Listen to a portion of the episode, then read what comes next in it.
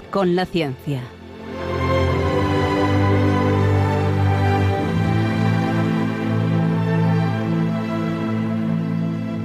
Dirigido por Javier Ángel Ramírez.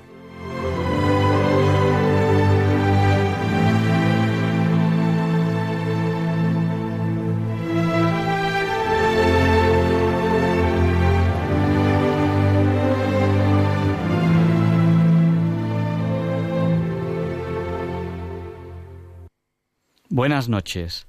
Estamos en Diálogos con la Ciencia, el programa para ti, que sabes que la verdad existe y la buscas. En Radio María, gracias a Dios, todos los viernes en sus dos primeras horas. Transmitimos para todo aquel que quiera escucharnos. En España, a través de la frecuencia modulada y la televisión digital terrestre.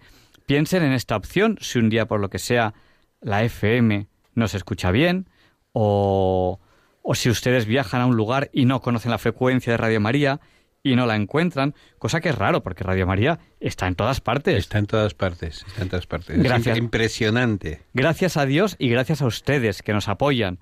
Y bueno, también gracias a, a Luis, que está aquí de voluntario. Mira, el otro día estaba al lado de Chinchilla, en la distinguida Reino de Murcia, y en el coche no, no cogía ninguna, ninguna emisora. ¿Y qué emisora cogías? Radio María. Gracias a Dios y gracias a ustedes. Y bueno, y si ustedes viajan fuera de España, fuera de, de la FM, de la frecuencia modulada española, o fuera de la TDT española, también nos pueden escuchar de dos maneras. A través de Internet, directamente en cualquier ordenador, teléfono móvil o lo que quieran, en www.radiomaria.es o, ¿cómo más, Luis? Lo más chulo de lo más chulo que es la APP de Radio María España, en que no solamente pueden oír diálogos con la ciencia, sino todos los demás programas de Radio María, a cualquier hora del día y de la noche. Sí, porque tienen el histórico de Radio María en el podcast, en lo que llamamos el podcast. Bueno, y como ya estamos en la radio del siglo XXI, pues pasan muchas cosas, no solamente lo que nosotros hicimos aquí, sino que ustedes hacen el programa con nosotros. En la última parte del programa, o también después de la entrevista, eh, les daremos paso a ustedes para que nos llamen por teléfono. Pero en cualquier momento pueden contactar con nosotros a través de nuestro WhatsApp, que es el del 8. Es un WhatsApp muy sencillo, porque 8 por 8 64 en mi pueblo. Pues el WhatsApp de Diálogos con la Ciencia es el 649-888871. Se lo repito, por si dicen, ¿qué es eso del 8? Pues es que es 8 por 8 es 64, para que se acuerden, pues es el 649-888871, que 7 y 1 también son 8. Bueno, pues así, por ejemplo, eh, pues Doris desde Zaragoza nos ha saludado ya a través del WhatsApp.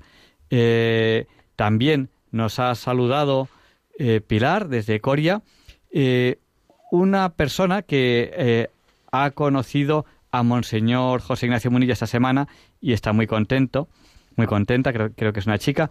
Y, y bueno, es que no me extraña, porque qué sabiduría, qué voz tiene Monseñor José Ignacio Munilla, que claro, aquí Radio María enseguida apreció esa sabiduría y esa voz, y aquí lo tenemos, que, que, que ya está más que metido en la emisora, capturado, ya no le dejamos escaparse. Bueno, es que nosotros somos los teloneros de Monseñor Munilla. Claro, nosotros solamente, eh, digamos que les ayudamos a que ustedes no se duerman, porque después viene Monseñor José Ignacio Munilla. También a través del WhatsApp, Alfonso nos ha hecho una reflexión muy interesante sobre esta ley que, bueno, pues que ya saben que, que quieren aprobar para que cuando nos jubilemos no tengan que pagarnos las pensiones, que es la ley de eutanasia. ¿No? Es decir, mientras produzcas y pagues impuestos bien, cuando dejes de pagar impuestos ya nos encargaremos de eutanasiarte. El Estado va a decidir quién tiene que morir y quién no. Oye, y lo más chulo de todo es que en Holanda acaban de decidir, han descubierto el remedio para el Alzheimer. Y fíjate tú que hemos hablado de esa terrible enfermedad, pues los holandeses han descubierto la forma de acabar con el Alzheimer. Bueno, Matan a los enfermos. claro, así ya no hay Alzheimer. Efectivamente. Oye, yo no sé qué filósofo dijo aquello tan interesante de para acabar con la pobreza, cómete a los pobres. Es una buena idea, hay que trabajar en ese sentido. Porque fíjate tú, qué desperdicio. Toda esa gente que estudia medicina seis años y la especialidad y preparan el MIR y hacen geriatría. Oye, yo me puedo sacar el título de médico holandés en 20 minutos. Un revólver, unas balas de punta hueca. Oye, y te, vamos, si te resuelvo el déficit médico y el déficit sanitario de Holanda en 10 minutos. Pues es tremendo. El mundo de la, de la eutanasia que quieren colarnos ahora es tremendo. Eh, lo peor es que nos convencen, nos convencen de que lo mejor para nosotros es cuando ya no pagamos impuestos que nos maten. Entonces, bueno, pero es tremendo, es tremendo. O sea, el, el, egoísmo político hasta dónde puede llegar de usted paga impuestos y cuando ya no paga impuestos, pues le damos a usted la solución. Y esa solución, pues es la, la eutanasia. Bueno, y además, también hay formas más clásicas de contactar con nosotros. Por ejemplo, eh, María del Coro, desde San Sebastián, nos envía una preciosa postal que nos ha gustado mucho y, y ustedes nos envían muchas cosas y a nosotros pues somos muy simples, nos, nos gusta recibir eh, cualquier postal, cualquier carta. ¿Y cómo lo han hecho? Pues simplemente nos ha escrito a Radio María, Paseo de los Lanceros número 2, primera planta, en, en Madrid, código postal 28024. 28, todos los códigos postales en Madrid empiezan por 28. Si no se acuerdan, acuérdense de la luna. La luna tiene 28 días, su fase. Y 024 porque el día tiene 24 horas, 28 024. Pues muchas gracias María del Coro, que es que nos hace mucha ilusión cualquier cosita que recibimos, nosotros somos así. Y si además acompañan su correo de 10 kilos de frutas o de bombones, nosotros lo, nos las comeremos, pero por España, por ustedes. No, no, no des ideas, ideas Luis, que, que luego... Que, que, que, luego nos mandan jamones y no sabemos qué hacer con ellos.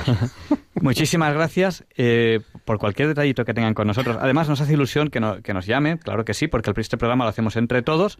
Nos hace ilusión que, que ustedes estén Oye, ahí. Insiste en eso, es que es verdad, es que los dueños de Radio María son nuestros oyentes. Es una cosa, yo creo, no, no, no conozco otra, otra radio.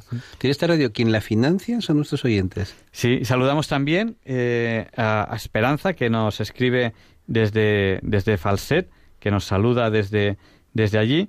Y eh, también nos saludan ahora desde Vinaroz, en Castellón. Un abrazo muy fuerte. Y vamos a empezar ya con la entrevista, pero antes vamos a ver qué es lo que quieren nuestros oyentes. Ah, ¿alguno de ustedes quería irse a dormir? Lo siento, ya es tarde. Tendríamos que haberles avisado. Hoy vamos a hablar de empatía y, lo siento, las autoridades sanitarias nos obligan a avisar, pero hemos avisado tarde. Este programa es fuertemente adictivo. Ya no podrán apagar la radio hasta que termine Diálogos con la Ciencia. Si Dios quiere, a las dos menos unos minutos.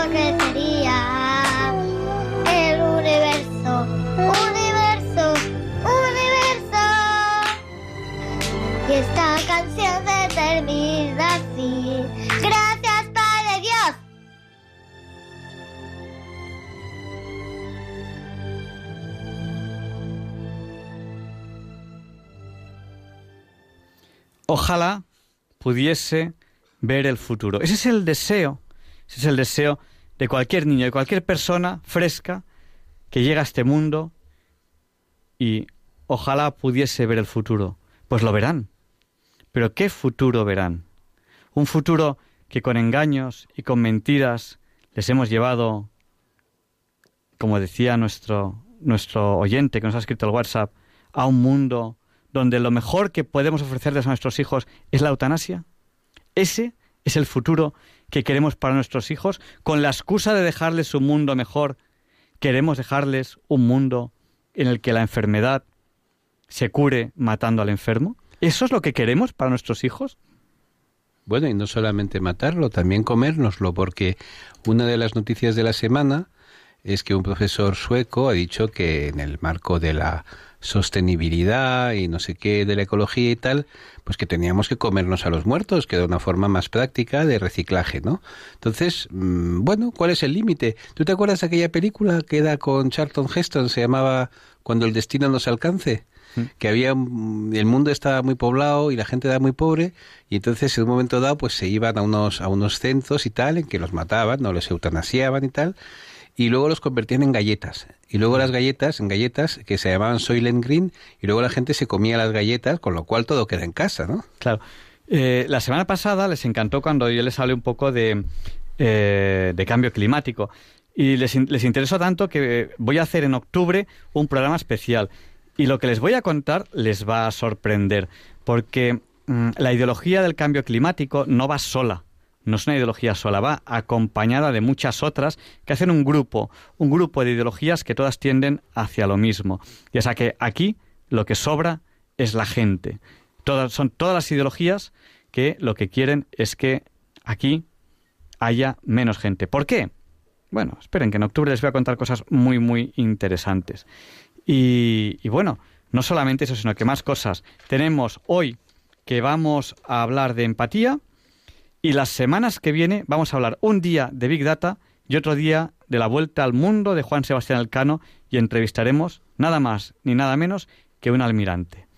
Y abróchense los cinturones, que ahora ya viene la entrevista de la semana y vamos a despegar y la música que trae la entrevista es esta sintonía.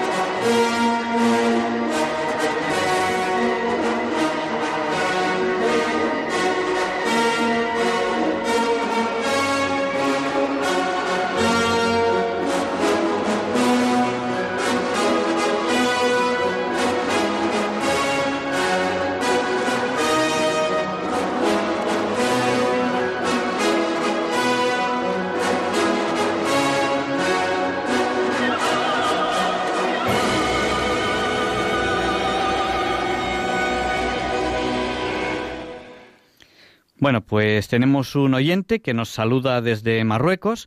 Un abrazo muy fuerte. Y también una oyente, Carmen, que nos saluda desde Toronto, en Canadá. Eh, bueno, así es la, magia de, la, radio, em, que hoy en día nos pueden escuchar desde cualquier lugar del mundo.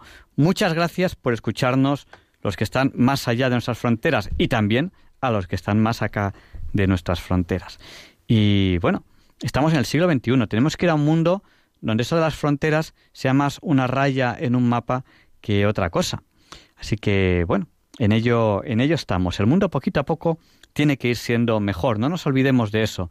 Daremos algún pasito atrás alguna vez, pero el mundo tiene que ir siendo mejor. Si ustedes comparan el mundo en el que vivimos hoy en día, es evidente mejor, evidentemente mejor que el que se vivía siglos y siglos atrás, pero tenemos que hacer que esto siga siendo así. La humanidad tiene que seguir avanzando y hacia el bien. Y para eso está la ciencia, la tecnología y la ética. Y una persona que sabe mucho de ética, de empatía, sabe mucho de también lo que es preparar el talento, desarrollar el talento, crear entornos saludables, es Carlos González. Él es profesor y habla de todos estos temas. Buenas noches, don Carlos. Muy buenas noches, ¿cómo estáis? Bueno, pues eh, yo sé que habla mucho de talento, desarrollo del talento, de entornos saludables, pero últimamente en sus escritos eh, está hablando usted mucho de empatía. ¿Qué es eso de la empatía? Bueno, lo primero agradeceros eh, empáticamente que me hayáis invitado a estar esta noche en este estupendo programa. Así que gracias a, ti, a todo el equipo y, también a todos los oyentes por acompañarnos. Pues eh, el tema de la empatía es, una palabra como muy en uso por parte de, de, todos los, todas las personas, ¿no? Y lo puedes escuchar en conversaciones de, de las empresas, también de educación, en la salud, en conversaciones coloquiales. Y yo creo que se define muy fácilmente a de esa expresión tan coloquial, ¿no? De, ponerte en el, en el lugar del otro, de ponerte en los zapatos del otro. Y yo creo que en ese sentido, pues es una definición muy apropiada. Pero creo que le falta quizás algunos aspectos. Eh, yo creo que es un acto imaginativo de ponerte en el lugar de la otra persona. Hasta aquí coincido con esa definición más coloquial. Y quizás lo que quisiera introducir son un par de matices. Uno de ellos es ponerte en el lugar de otra persona para comprender sus sentimientos y también sus perspectivas. Es algo que tiene una dimensión emocional, pero también una dimensión, si queréis, más cognitiva. Ver las cosas también desde la perspectiva del otro. Y lo que me parece más importante la empatía, porque si no, yo creo que no, no existe, es usar esa comprensión para guiar nuestras acciones.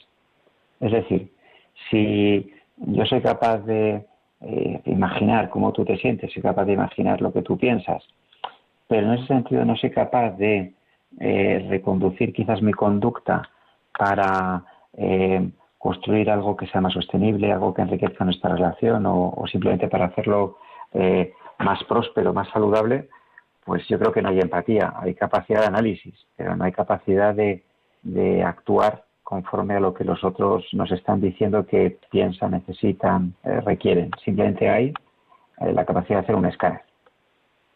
Bueno, y empatía supongo que es algo que es inherente al ser humano. Luego, pues veremos si es algo que, eh, que podemos cultivar o si es algo que nacemos con ello. Pero ¿por qué hablar ahora, justo en este momento de empatía? don Carlos habla de muchos temas. habla de, de talento, de mundo laboral, de desarrollo de, muchas cualidades, eh, de entornos eh, mejores, peores, entornos saludables. ¿Por qué ahora hablar de empatía? ¿Por qué es tan importante en este momento? Muchas gracias por la pregunta, me parece muy, muy, muy acertada. Yo creo que es un término de clásico, pero quizás en el momento actual yo entiendo que, y es un poco mi opinión, que se convierte en, eh, quizás en una respuesta a muchos de los problemas que estamos viviendo desde diferentes puntos de vista, sociales, económicos, yo diría hasta del propio planeta, ¿no? No sé, por ejemplo, eh, desde el punto de vista del clima, ¿no? Que mencionabas tú en la introducción del programa de hoy. Eh, cuando hablamos del tema del clima, yo creo que hay falta de empatía. Falta de empatía a veces hacia personas que viven en territorios alejados a los nuestros y quizás ellos sí están viviendo una situación desde el punto de vista del clima mucho más dramática que la nuestra hay una falta de empatía hacia nuestros propios congéneres desde el punto de vista geográfico. Pero a veces yo creo que también tenemos una falta de empatía desde el punto de vista temporal. Eh, ponernos en el lugar, en los sentimientos, las perspectivas de, nuestros nietos, que han de venir. Y que con nuestras acciones actuales, si no las modificamos, les estamos dejando un planeta probablemente muy tocado eh, pues yo creo que hace falta empatía para hacer frente a, la realidad del cambio climático y todo lo que lo origina, ¿no? Pero vamos, eh, podríamos ampliar el espectro. Guerras comerciales, eh, enfrentamientos a veces entre, entre partes del mercado, ¿no? Desde el punto de vista de los taxistas, ¿no? Los Uber, los Cabify, los... los vamos, recuerdo hace unos meses, ¿no? Cuando estaba todo esto en plena vorágine, que decían esto, esto habremos perdido una batalla, ¿no? Pero hemos perdido la guerra. Digo, ¿creemos que de verdad esa es la forma de enfrentarnos a los problemas del mercado, de la competencia? Yo creo que no es vivirlo como una guerra, yo creo que es practicar más eh, la empatía para encontrar soluciones. Y hablar de otras muchas más cosas, ¿no? Las crisis eh, humanitarias que estamos viviendo, las crisis políticas que estamos viviendo, los problemas de biodiversidad, el desarrollo sostenible de eh, las diferentes eh, partes del planeta. Yo creo que todo ello requiere mm, enfocar la búsqueda de soluciones desde, desde un planteamiento mucho más empático por parte de, los actores que intervienen. Yo quería preguntarle, esta es una radio católica y usted habla desde el punto de vista científico de la empatía, que no es una que es una, una realidad, ¿no? que se cultiva desde el punto de vista de la psicología y que es algo que no tiene por qué ser religioso, pero es indudable que la caridad, es decir, la caridad exige empatía y la caridad es el mandamiento absoluto, total, eh, cristiano. Es decir, mm, ¿se puede tener caridad sin tener capacidad de empatía? Eh, pues no he hecho esa aproximación, no he hecho esa reflexión, pero me parece así a priori que va a ser complicado. ¿eh? Yo creo que eh, la empatía es esa capacidad de entrar en un contacto más cercano, más, más próximo con el otro. Y yo creo que para poder expresar caridad en, en tus actos, ¿no?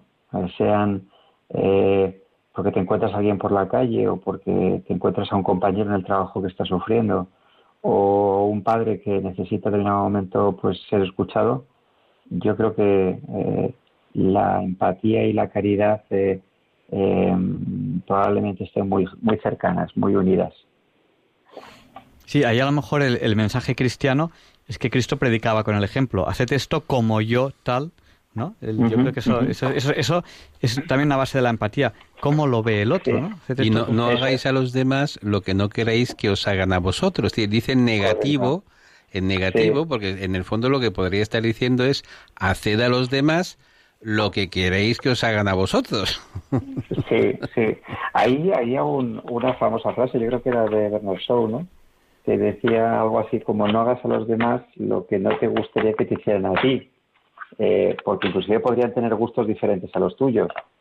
O sea que yo creo que también la empatía no solamente no desea a los demás lo que no deseas para ti, sino yo creo que también tener un talante abierto, ¿no? De estar abierto también a otras, a otras perspectivas, eh, a otros intereses, a, otras formas de ver el mundo, ¿no? Eh, yo creo que respetando lo que son los valores universales, a partir de ahí encontrar soluciones a, a cómo abordamos la competencia, eh, cómo abordamos un problema humanitario, ecológico. Eso lo que yo requiere son esa capacidad de empatizar y de intentar encontrar alternativas, soluciones, opciones desde otras perspectivas.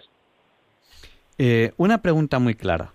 Empatía, ¿se hace o se nace? Es decir, uno puede cultivar su empatía o no. Uno es como es y poco se puede hacer, a lo mejor un poquito, pero muy poco.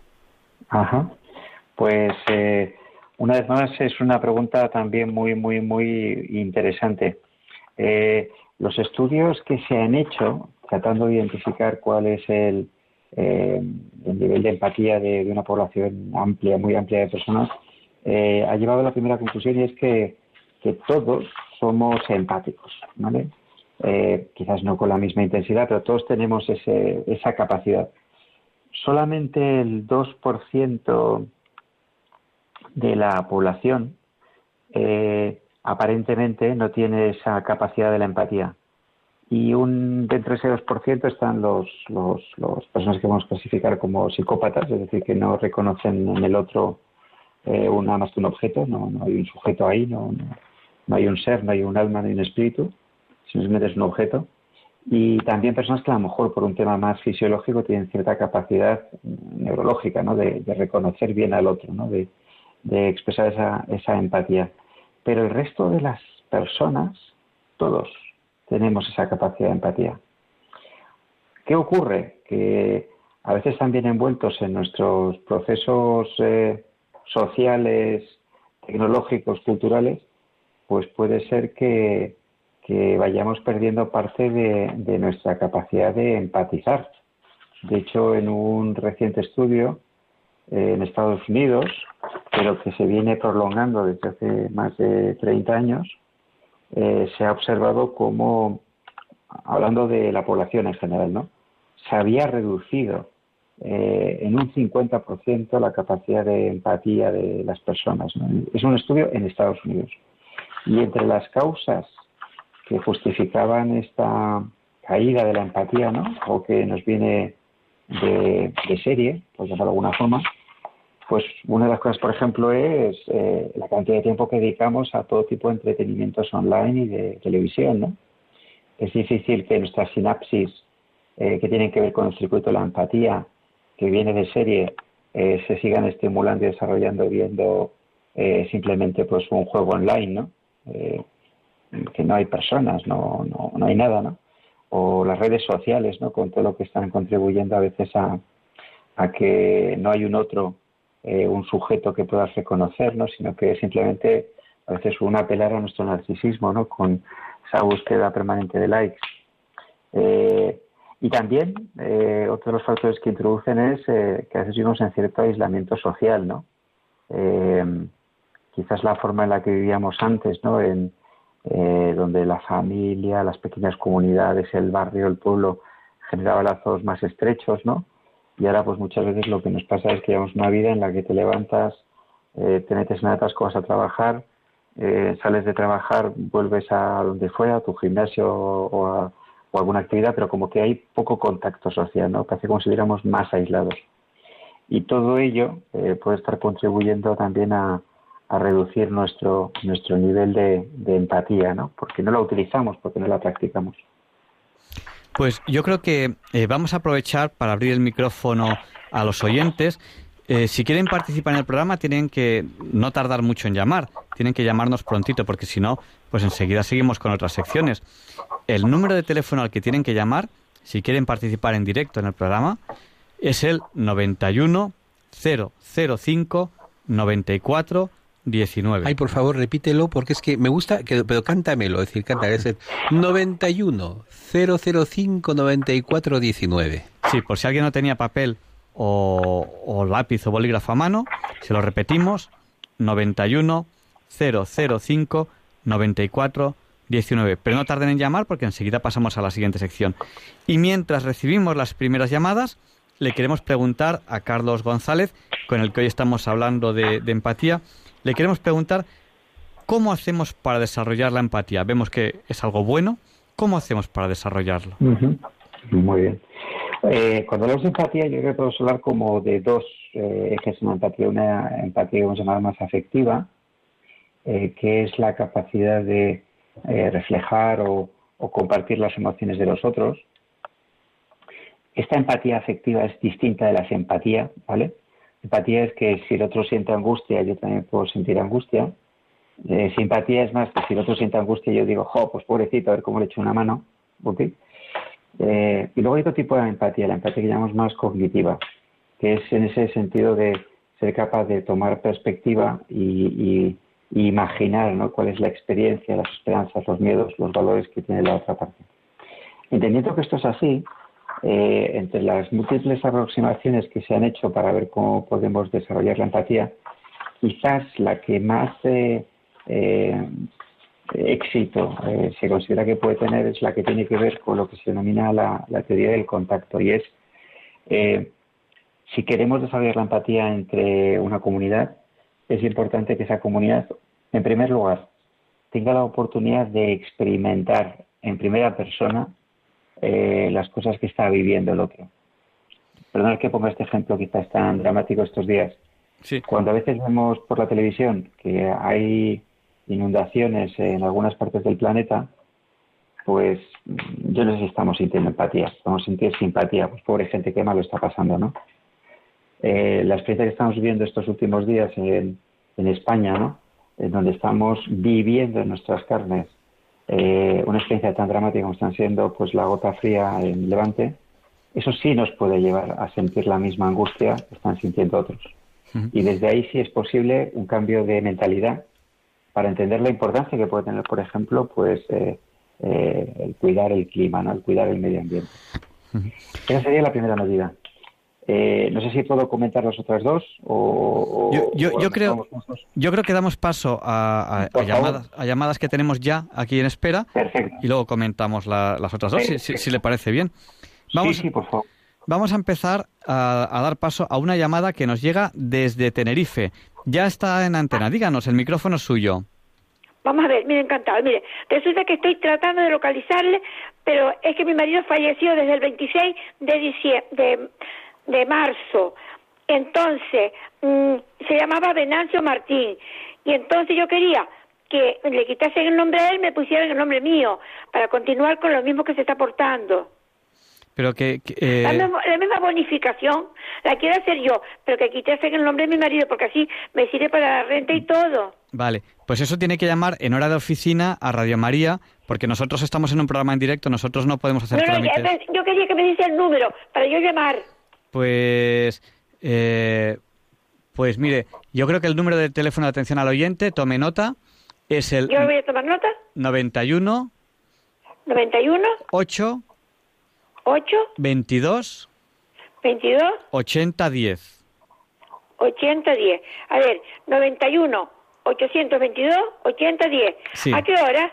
Ahora, en horarios de oficina. ¿Y cuáles son los horarios que tienen ahí? Pues cuando están normalmente abier- abiertas las tiendas a las oficinas, aquí va a encontrar la gente. Pues, perfecto. Damos paso a la siguiente llamada si le parece bien. Muchas gracias, sí. Gracias, buenas Vale. noches. Buenas noches. Buenas noches. Y vamos a dar paso a Rita, que nos llama, bueno, no sé de De dónde Mur- nos llama, de, Sí, sí, lo llamo de Murcia. de- de Murcia. Buenas noches. Buenas noches. Eh, mire, eh, yo digo que la empatía se nace, es una cosa que te da Dios.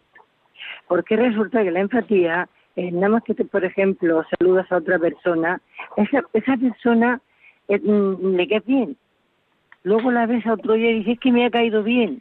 Es que empatice. Yo creo que no se hace ni se estudia con libros ni se estudia en ninguna parte. Yo creo que la empatía es que naces con ella, que te la da Dios. Simplemente eso y me encanta el programa un montón. Pues Buenas noches. Rita, Dígame. Rita, le vamos a responder por la radio porque yo estoy seguro que, que Carlos González tiene algo, algo que comentarle seguro, porque es, es muy interesante. Seguro, pero seguro, estoy segura porque ya le digo es- es yo muy interesante su- su opinión. Sí. Va- Muchísimas gracias. Vamos a dar paso a Virginia, que nos ha llamado también al 91 005 bien. 94 19 y, ¿Puede ¿verdad usted? y, luego, y luego le respondemos. Muchas gracias, Rita. Buenas noches. Vale, buenas noches. Y tenemos ya aquí en directo. estar conectada con ustedes. Sí, es Virginia, ¿no? Sí, sí. Díganos, el- Porque yo vengo aquí a España. Yo soy vivo en Chile, aunque soy argentina, pero vivo en Chile y vengo acá por lo menos seis, siete meses para porque aquí tengo una hija en España, en un pueblo de Granada que se llama Osura. Pero la verdad es que me parece que estoy soñando de que me haya podido conectar con ustedes. Les tengo tanto cariño. Cuando vienen los niños, a veces como que me da pena, digo, pucha, ¿por qué será que los niñitos están así con el papá? ¿Será que están solitos? Entonces, pero les tengo cariño personal, aparte de los temas que eran, me atraían. Eh, a ustedes se les toma mucho afecto, realmente. Pues- Así que yo les agradezco, le doy gracias a Dios y pido bendiciones para ustedes para siempre. Pues En realidad me alegra muchísimo, estoy súper emocionada de que esto me haya resultado llamar y que yo esté con un lápiz para tomar nota. Así que, bueno, aparte de que los temas me encantan, los- todos los temas que se han tocado siempre. Así que un abrazo grande y muchas bendiciones Muy- personales y para el programa y para toda la Radio María. Pues muchas gracias, Virginia. Pues mire, ese es, un Buenas po- noches.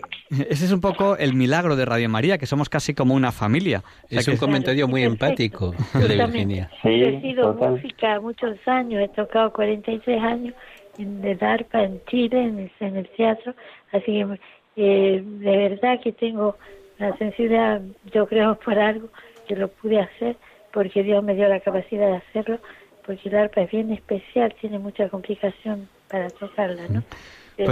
Pedal, en fin. Pero la verdad es que le doy gracias al Señor por toda esta que me está brindando, me da capacidad para a esta edad de poder conectarme con ustedes. Pues re- reciba un fuerte abrazo y vamos a Sí, responder ya, ya a las preguntas de nuestros oyentes. Sí, sí, y sus niños también, muchas. Gracias, muchísimas gracias. Buenas noches. Buenas noches. Sí, Y buenas noches. Don Carlos, eh, ¿qué le decimos a Rita que cree que se nace ya con una empatía o con otra? Pues que tiene toda la razón del mundo. Nacemos con ello. De hecho, una de las cosas que eh, la neurociencia nos ha ayudado a, eh, los estudiosos, los científicos de neurociencia nos ha ayudado a, poder entender es mm, que, nacemos con esa capacidad de empatía y que es un acto de empatía que también nos ayuda a, a poder sobrevivir, ¿no? A podernos relacionar con otros, a poder entender dónde puede haber eh, cariño, aprecio y seguridad, o por lo contrario, pues por lo mejor puede haber amenaza y tenemos que ponernos a la defensiva. O sea que eso está ahí, nacemos con ello. Y nacemos con ello para progresar, para crecer como individuos y como, y como sociedades. De hecho, hay también estudios de paleontología, antropología, que demuestran cómo aquellos grupos sociales que eran más empáticos, tenían más capacidad de progresar y desarrollarse como comunidad para hacer frente a la adversidad, pues imagínense, de, las eh, comunidades muy, muy, muy primitivas, ¿no? Como Atapuerca o, u otras, eh, u otras comunidades. O sea que eh, es algo que viene de, de, nacimiento y es algo crítico para facilitar el desarrollo del ser humano y de las comunidades. Bueno, pues un tema interesantísimo. Y nos ha hablado usted un poco de redes sociales. Eh, aparte, que, aparte de que nos quedaba todavía que desarrollarse un poquito más eh, el cómo, cómo hacemos para desarrollar la, empatía. Eh, ¿Qué empatía, o sea, qué diferencia hay entre cuando éramos niños nosotros, que no había, no había redes sociales, que las redes sociales era sentarse con los amigos en un bordillo a hablar? ¿Qué diferencia hay en la empatía que adquiríamos entonces con la que están adquiriendo las personas de ahora que ya el mundo va para, para adelante, eso ya no va a cambiar. ¿Qué diferencia hay? ¿Qué podemos hacer para mejorarlo?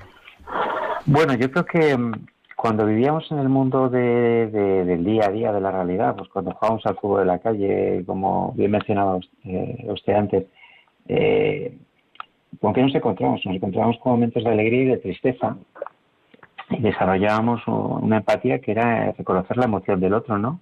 Conocer cómo se siente el otro, conocer su perspectiva, por qué defiende una posición. Eh, a mí el miedo que me dan las redes sociales es eh, que yo creo que no recogen realmente toda la realidad y estimulan ciertas posiciones a lo mejor un poco narcisistas, ¿no? Eh, si te acercas a una red, por ejemplo, como Instagram, es el mundo de lo ideal. Los momentos felices, los momentos bonitos, los momentos de éxito, los momentos de reconocimiento, y lo subes a la red y rápidamente lo que cosechas son los miles de likes ¿no? de, tus redes, de, las personas que te siguen. Yo creo que eso alimenta más una especie de placer, ¿no? Eh, por, eh, asociado a, a, cómo me valoran o, cómo gusto, ¿no? Y yo creo que eso no desarrolla mucho la empatía. La empatía yo creo que requiere el contacto físico, la presencia, y como hablaba antes en la teoría del contacto, ¿no? Requiere estar al lado del otro, viviendo lo que el otro vive, pero no con emoticonos, ¿vale? Ni con pequeños y cortos vídeos de lo bien que me lo paso, sino la experiencia de trabajar juntos, jugar juntos, sufrir juntos, de reírnos juntos, la experiencia. También requiere conversaciones desarrollar la empatía. Eh, somos seres con un mundo mental imaginativo muy poderoso y a través de la conversación, de intercambio de ideas, de mensajes, de palabras, eh, también podemos entender mejor el mundo del otro, ¿no? cómo el otro lo siente y cómo el otro vive. Y luego yo creo que hay una parte que tiene que ver con, la cultura, ¿no? Eh, todo lo que la cultura nos trae a través del arte, a través del teatro, de la literatura, de la música, también ayuda enormemente a desarrollar la empatía, ¿no? Porque nos ayuda a entrar en contacto precisamente con esas emociones que forman parte de, la naturaleza del ser humano, ¿no? Y eso tampoco lo va a sustituir eh, una imagen de vídeo de 30 segundos ni los emoticonos que inundan nuestras comunicaciones actualmente. ¿no? Bueno, pues vamos a dar paso a ya, ya nos, nos, da tiempo a dar paso a muy poquitas llamadas. Vamos a dar paso solamente a, a, una más y tenemos que terminar la entrevista y le pediremos a Carlos González que haga un resumen para aquellas personas que han llegado eh, a lo mejor casi ya al final de la entrevista. Bueno, pues vamos a dar paso a Carmen. Buenas noches, Carmen. Díganos, el micrófono es suyo. Sí, Carmen Vega. Díganos. Sí, mire, es que yo tengo, tengo 75 años y no, por casualidad, si así nunca me confirme y no quería morir sin confirmarme. ¿Cómo puedo hacer? Pues vaya usted a su parroquia, que si usted tiene ganas de que le confirmen, enseguida su párroco estoy seguro que se lo va a facilitar. Seguro que tiene una parroquia cerca de casa. Vamos, es, es parte de la Se lo dijo una vez, se lo dijo una vez. Y me dijo que tenía que ser un obispo, que no podía ser él. No, tiene, tiene que ser un obispo, pero eh, todos los años hay un obispo que, que va a la parroquia y si no, vayas usted a ver al obispo. Que esto, es- esto es fácil. Seguro que tiene, tiene... Diga, ¿y dónde está el obispo? Aquí, pues vamos a ver al obispo. y El obispo es indigo, es indigo. bueno, pues el, obi- el obispo pasa por, toda, por todas las ciudades y los pueblos de vez en cuando a confirmar. Pues usted diga, ¿cuándo va a venir el obispo a confirmar? Pues ahí voy a estar yo. Y avísenos, porque es una alegría y le felicitaremos por aquí, por Radio María, que es una alegría que cuando usted le confirmen. Pues Muy bien, pues mu- muchas gracias. y mucho ánimo con la confirmación, que es muy importante. Muchas gracias. Buenas noches. Gracias, gracias. Bueno, pues don Carlos, estamos hablando de, de empatía eh, y tenemos ya que terminar la entrevista porque la radio es así. El tiempo se termina y pasa muy rápido. Tenemos que pasar ya al resto de secciones. Eh, con don Carlos, que es profesor, que habla mucho de talento, de desarrollo de talento, de entornos saludables, ahora está hablando mucho de, de empatía. Eh, hay oyentes que han llegado a mitad de la entrevista. ¿Cómo podemos resumirles de qué hemos hablado? Se lo estoy poniendo difícil. Bueno, quizás me gustaría, eh, para hacer esta reflexión final, un- poner un ejemplo, ¿no?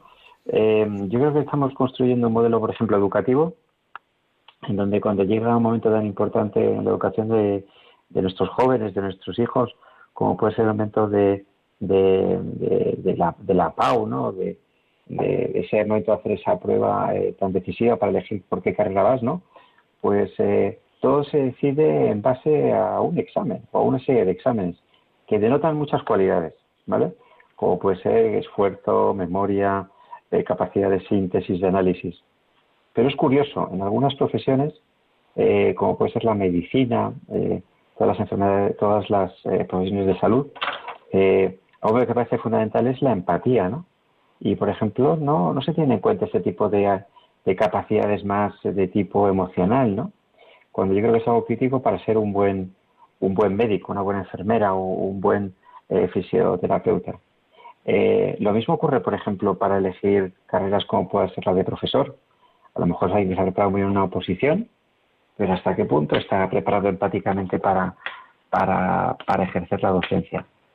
Bueno, yo creo que la sociedad en general deberíamos de apostar más por invertir eh, en la empatía de nuestros jóvenes, en la empatía de, nuestras comunidades, porque a lo mejor eso nos hace eh, más saludables y también más prósperos. Eh, porque yo creo que tender puentes al otro siempre es algo que, que va a ayudarnos a construir sociedades y relaciones mucho más ricas. Más ricas en el sentido de, de la riqueza profunda, no digo de la material solamente. Pues muchísimas gracias. Sabemos que está usted eh, trabajando mucho en el tema de, de la empatía y, y además nos interesan mucho su- sus trabajos y sus investigaciones porque la verdad es que acierta mucho eh, cuando profundiza cuando profundiza en ellas. Queremos enviarle un fuerte abrazo desde Diálogos con la Ciencia y muchas gracias por habernos haber dedicado su tiempo aquí a, a la una menos cuarto ya hora peninsular eh, y habernos dedicado su tiempo a estas horas. Muchas gracias, don Carlos. Y muchísimas, Muchas gracias. muchísimas gracias por enseñarnos a tender puentes ahora que está de moda romperlos. Exacto, exacto. Ya no levantar muros. Exacto. Pues muchas gracias y buenas noches. Buenas noches, Javier Ángel. Buenas noches a todos. Gracias por la invitación. Adiós. Gracias. Y bueno, también saludamos que nos ha escrito al WhatsApp de Diálogos con la Ciencia, al del 8. ¿cuál- ¿Cuánto era 8 por 8, Luis? 64. Pues nuestro WhatsApp es el 649-888871. Saludamos a Abdelilá, no sé si lo he dicho bien, que nos saluda desde Marruecos. Un fuerte abrazo para que vean ustedes que por internet o con la app de Radio María, con la aplicación que ustedes pueden instalar en la tablet, en el teléfono móvil, nos pueden escuchar desde cualquier lugar del mundo. Un fuerte abrazo.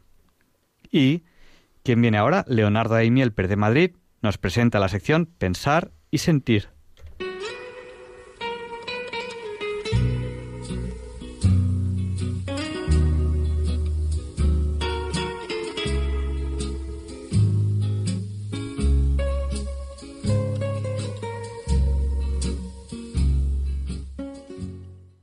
Buenas noches, queridos oyentes de Radio María. Soy Leonardo Daimiel y celebro estar de nuevo con ustedes. Les agradezco mucho que estén ahora ahí, al otro lado de la radio. Hace pocas semanas ha fallecido Eva Moses Kor, nacida en Rumanía en 1934.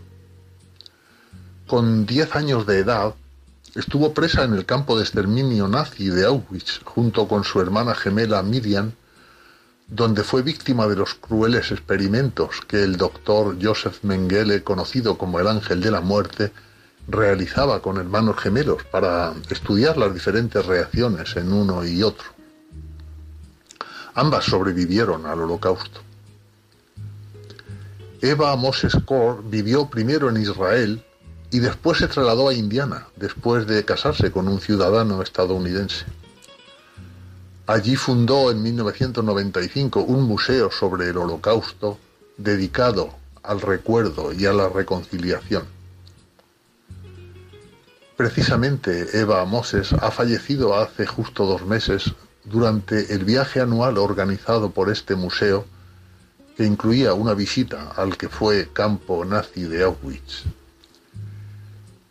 En 2015 asistió al juicio de Oskar Gröning, ya nonagenario, acusado de complicidad en el envío de 300.000 judíos a las cámaras de gas entre mayo y julio de 1944.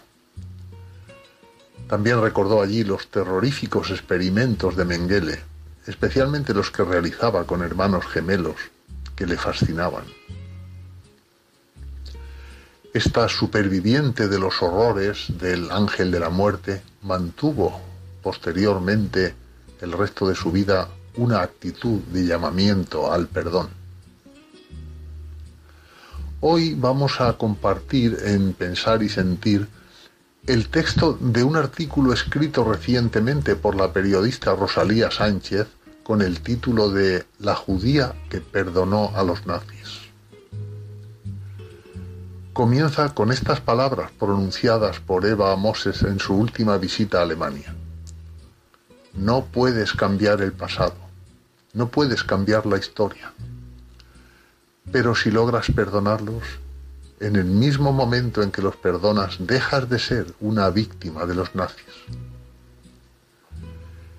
Estas palabras las dijo durante el viaje que realizó en 2015 para asistir al juicio de uno de los guardianes de Auschwitz y miembro de las SS, llamado Oskar Gröning.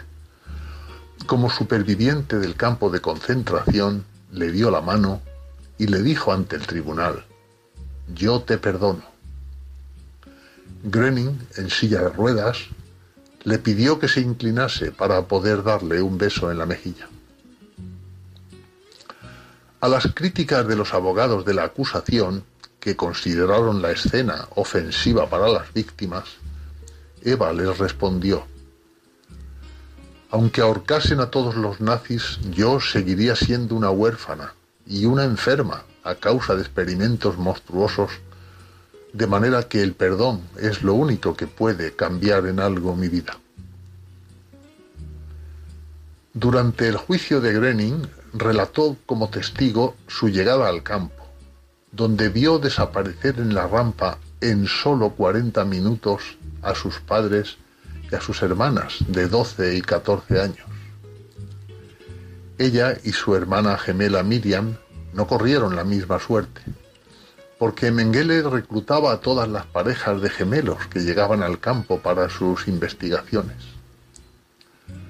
Entre ratas y piojos, recibiendo regularmente inyecciones con fármacos que eran probados en su cuerpo para detener el crecimiento de sus riñones, sobrevivió aferrándose a lo único que le quedaba de su familia. Y explicó al tribunal, si yo hubiera muerto, a Miriam la habrían matado con una inyección en el corazón y Mengele habría hecho después una autopsia comparada. Tras la liberación del campo regresó a Rumanía, su país natal, donde hubo de esperar hasta 1956 para obtener un permiso y poder viajar a Israel, a donde nunca volvería.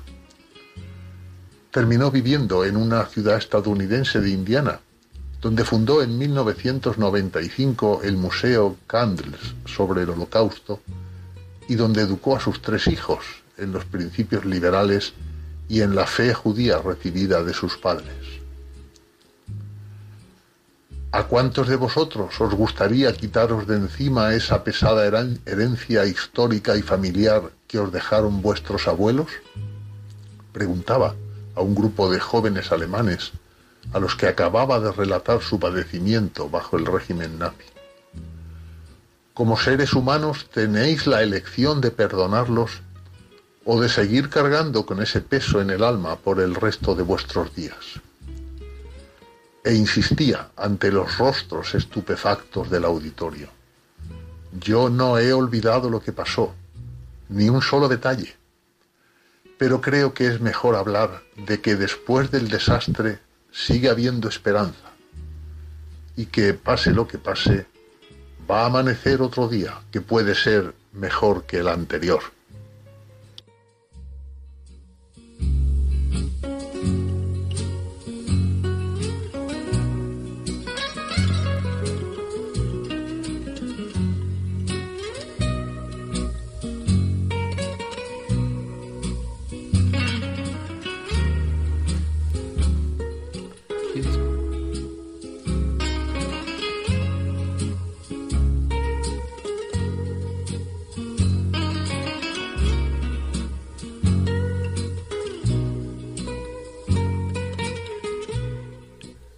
Fíjate, Javier Ángel, que este magnífico ejemplo que ha dado Leonardo Daimiel, a mí me hace dudar, porque ¿quién es el que está habilitado para perdonar? Es decir, yo puedo perdonar lo que tú me hagas, pero yo no puedo perdonar lo que te haga otra persona a ti.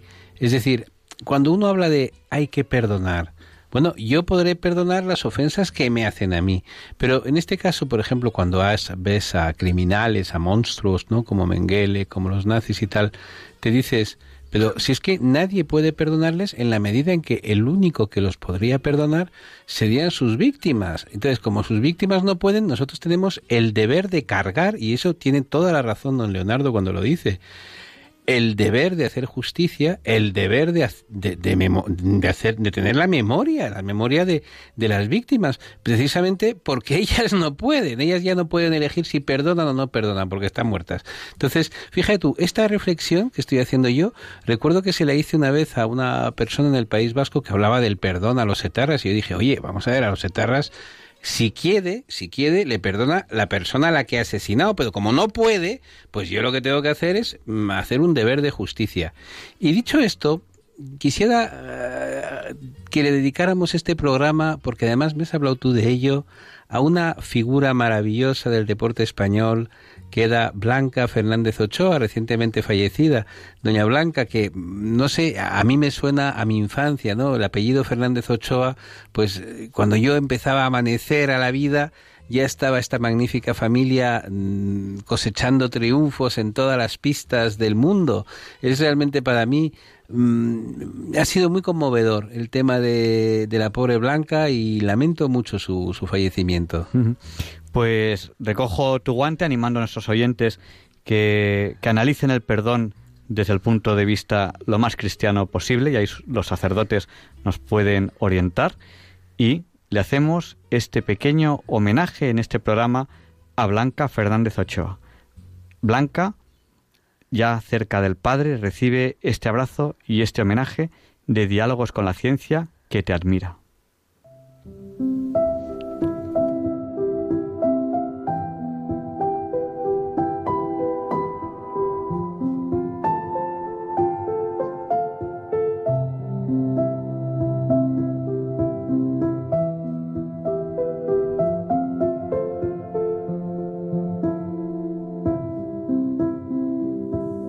El sonido de los esquís sobre la nieve.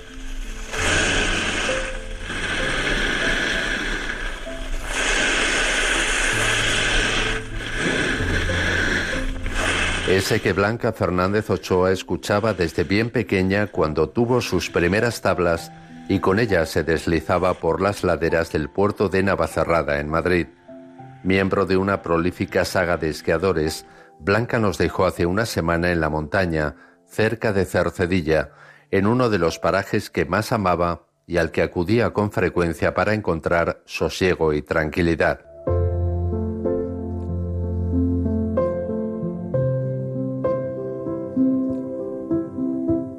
Era una deportista íntegra que lo dio todo en sus 11 años de carrera en la élite.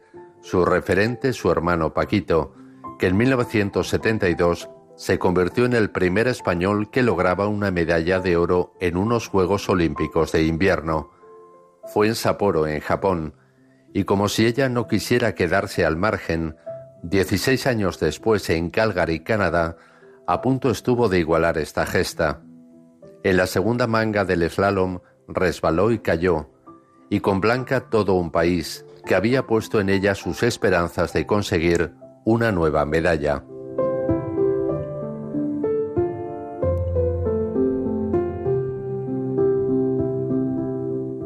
Pero la esquiadora madrileña es fuerte y se sobrepuso aquella decepción.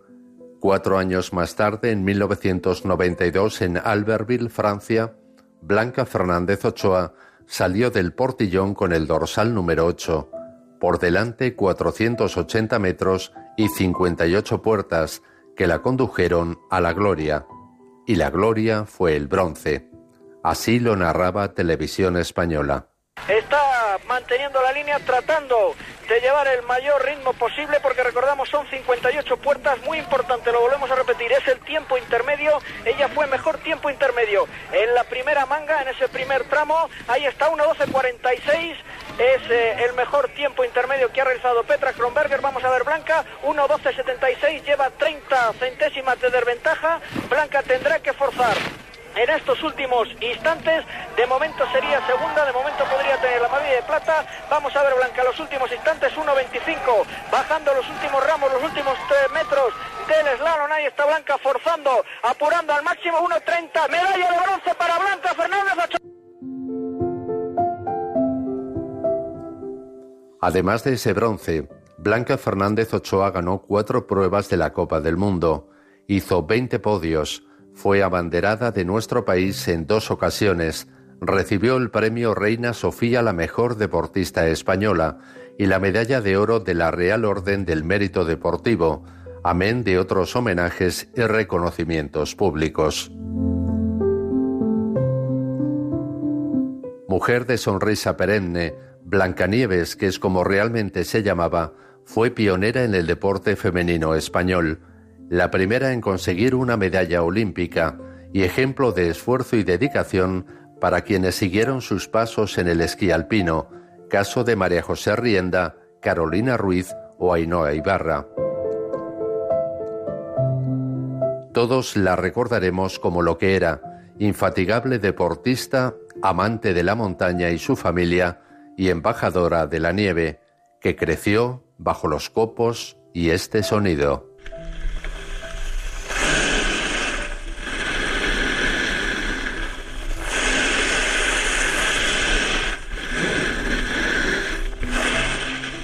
Descanse en paz. Blanca Fernández Ochoa.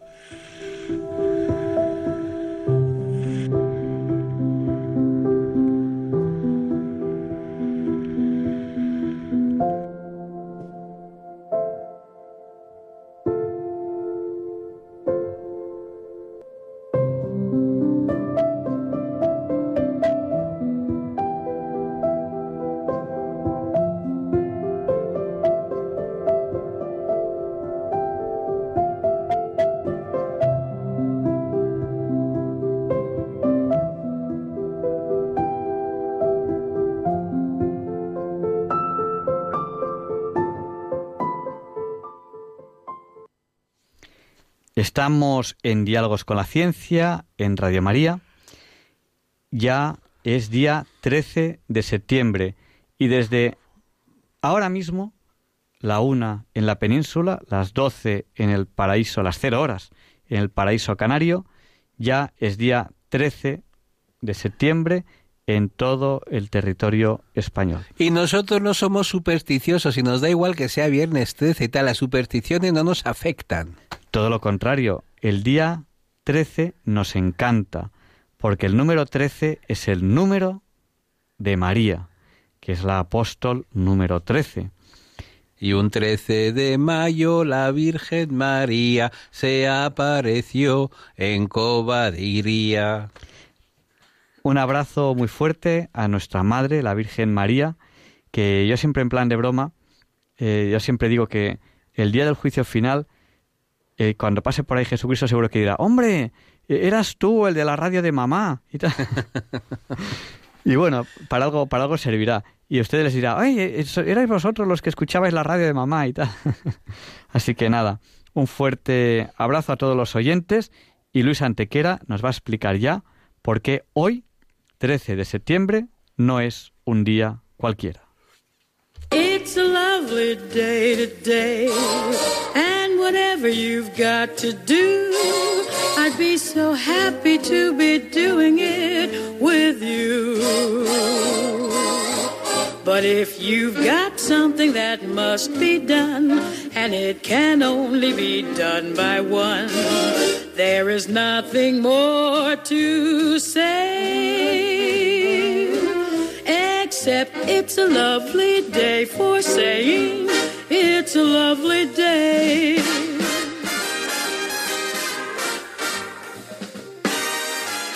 No, Javier Ángel, no directos compañeros de Diálogos con la Ciencia, no, queridísimos oyentes de Radio María.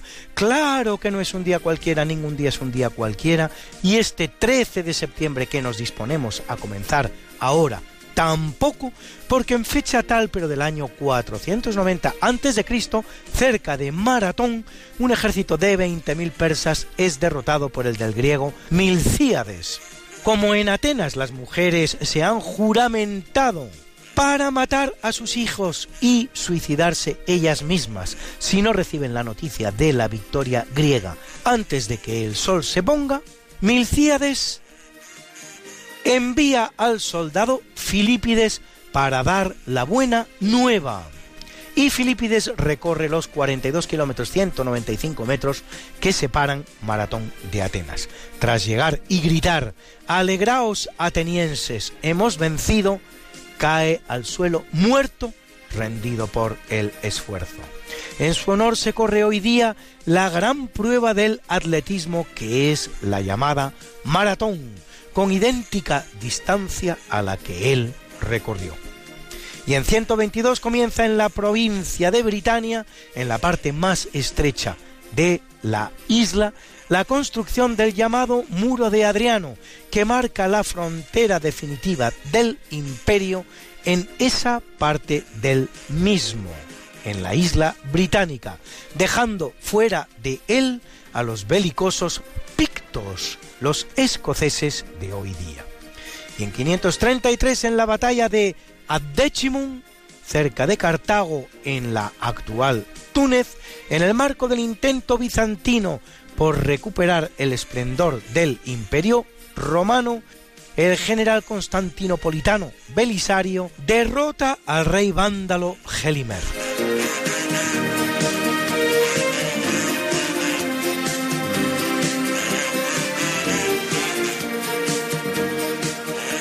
1584 se termina de construir el monasterio y palacio real de El Escorial, levantado por orden del rey Felipe II para conmemorar la gran victoria de San Quintín contra el francés.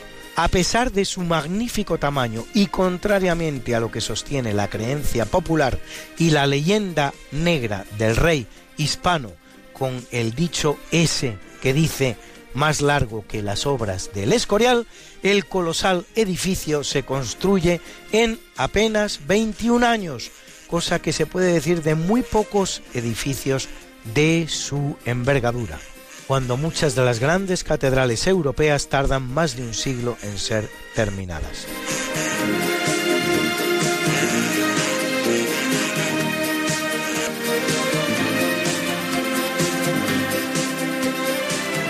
Y es una fecha importante en la historia del imperio colonial británico, porque en 1759, con la victoria en los Plaines d'Abraham contra los franceses, los británicos toman el control de Canadá. En 1882, el general Wellesley derrota al ejército local y convierte a Egipto en un protectorado británico, situación que perdurará durante 40 años. Y en 1782 fracasa un nuevo intento español de recuperar Gibraltar, que es el tercero y último de tipo militar.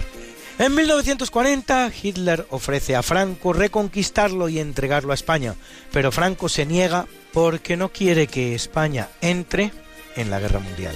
En tiempos del ministro de Asuntos Exteriores Fernando Castilla se estará muy cerca de conseguirlo, esta vez por la vía diplomática, con la promulgación por parte de la ONU de la resolución 2429 que obliga a la descolonización del Peñón, la cual, sin embargo, ha sido incumplida hasta la fecha por el Reino Unido.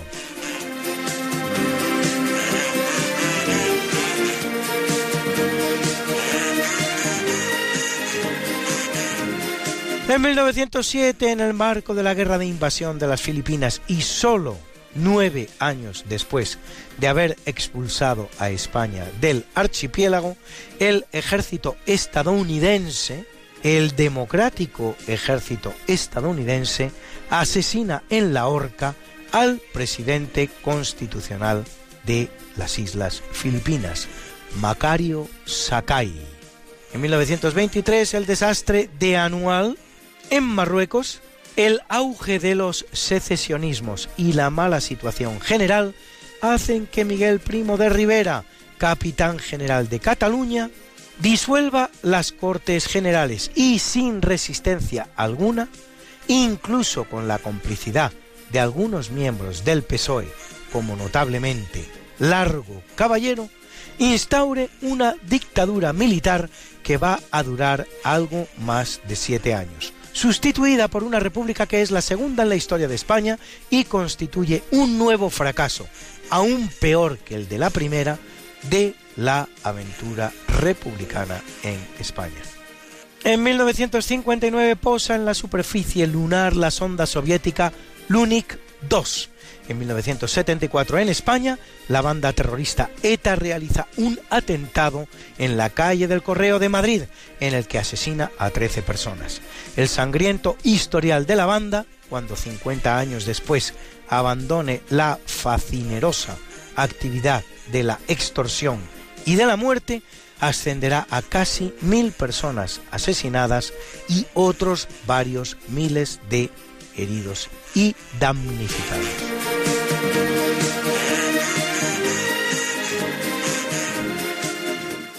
Bruna, Bruna, nació María y está en la cuna, nació de día, tendrá fortuna, bordará la madre su vestido largo y entrará a la fiesta con un traje blanco.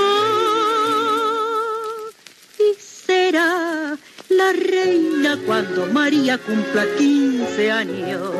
Te llamaremos Negra María, Negra María que abriste los ojos en carnaval. En el capítulo del natalicio nace en 786 el califa abásida Al-Mamun considerado padre del esplendor científico del Islam, fundador en Bagdad del Bait al-Ikma, o Casa de la Sabiduría, en la que custodiaba y hacía traducir las grandes obras de la antigüedad.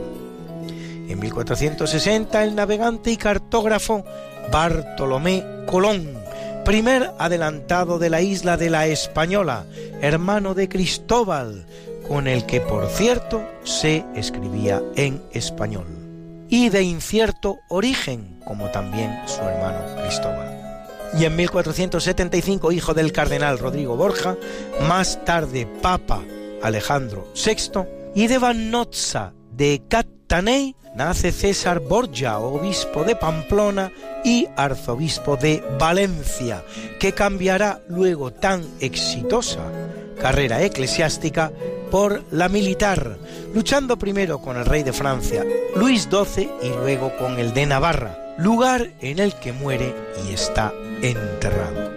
Y en 1589 el organista italiano Girolamo Frescobaldi, de quien están ustedes escuchando su aria conocida como la Frescobalda al címbalo.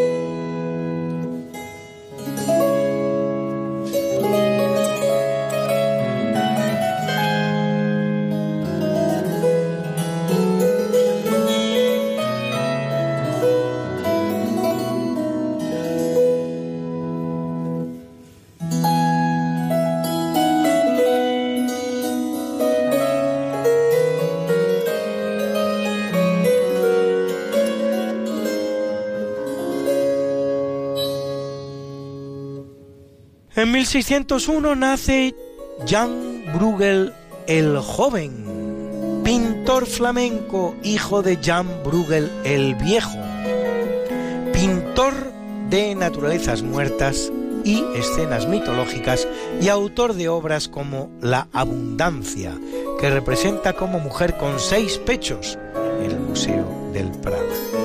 En 1688 María Luisa Gabriela de Saboya, reina española, esposa de Felipe V y madre de Luis I y de Fernando VI, los dos de España. Y en 1819, la alemana Clara Wieck Schumann, destacada pianista romántica de reconocida belleza y elegancia, que casa con el compositor Robert Schumann de su repertorio escuchan ustedes su precioso Nocturno en Fa mayor.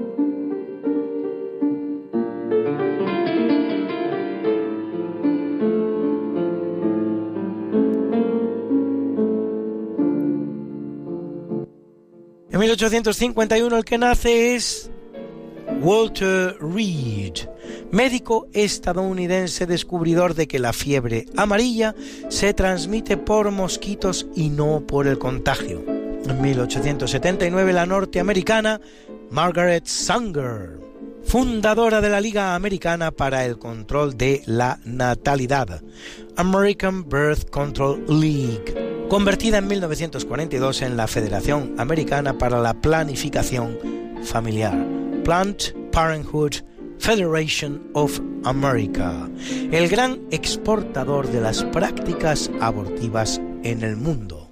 Lo que pocos saben es que el objetivo inicial de Margaret Sanger era el control de natalidad de la raza negra. Entre las joyitas que propaga en sus escritos, esta que además de abominables ideas, refleja un nulo conocimiento científico. Escuchen, escuchen ustedes. Hoy la civilización ha aportado la compasión, la pena, la ternura que interfieren con la ley de la selección natural. Nos encontramos en una situación en la que nuestras instituciones de beneficencia, nuestras pensiones, nuestros hospitales tienden a mantener con vida a los enfermos y a los débiles, a los cuales se les permite que se propaguen y así produzcan una raza de degenerados sin comentario, ¿no les parece? Fundadora del Planned Parenthood Federation of America, el gran exportador de las prácticas abortivas en el mundo.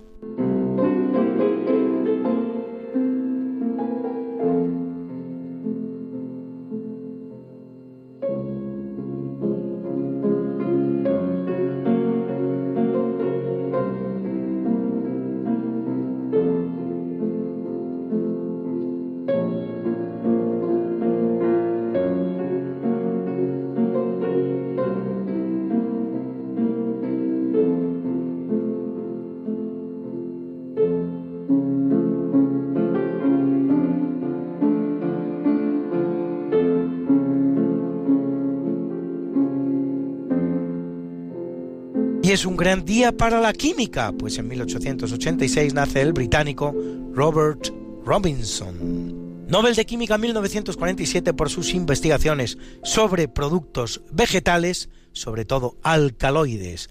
Y un año después lo hace el suizo Leopold Rudziska, Nobel de Química 1939, por sus trabajos con polimetileno y terpenos. Y en 1956 por último, nace uno de los más prodigiosos guitarristas de la historia del flamenco y de la guitarra, Moraito Chico.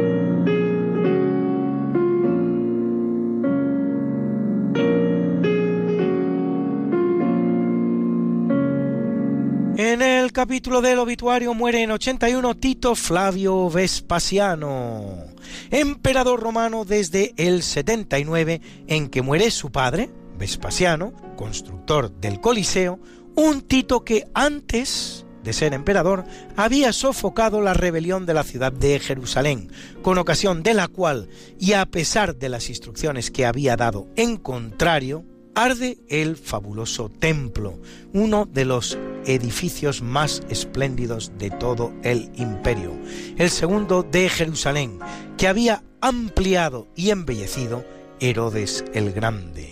Y en 1423 en la preciosa ciudad portuguesa de Tomar, el rey Eduardo I, durante cuyo reinado Portugal explora África y el Atlántico Sur. Escritor de tratados como U Leal manual de gobierno anterior en un siglo al manual de los manuales. El Príncipe de Niccolo Machiavelli.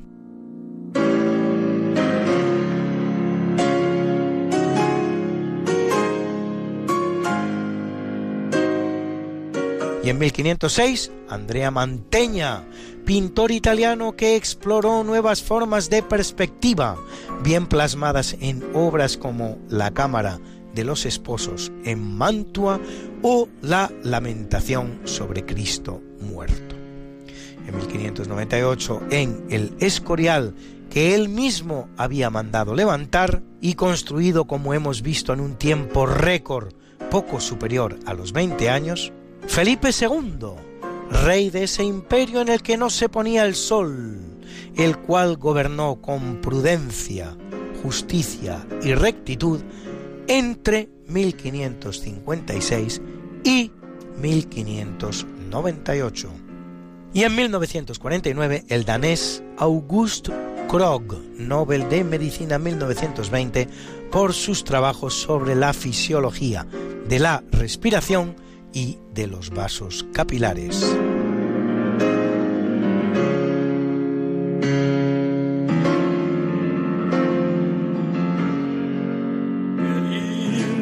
está la mañana en que vengo a saludarte. Venimos todos con gusto y placer a felicitarte. El día en que tú naciste, nacieron todas las flores. En la pila del bautismo cantaron los ruiseñores. Ya viene amaneciendo, ya la luz del día nos dio.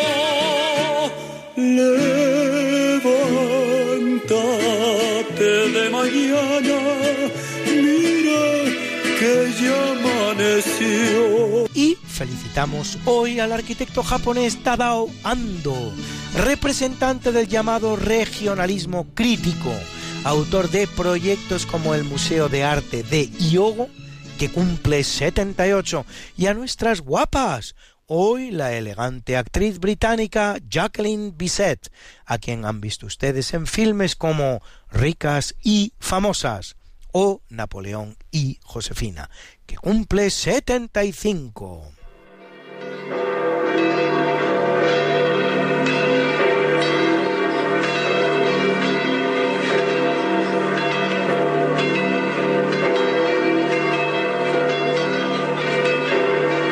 Y celebra la Iglesia Católica a Juan Crisóstomo, obispo y doctor. Por cierto que Crisóstomo, pocos lo saben, no significa otra cosa que piquito de oro. Por algo sería.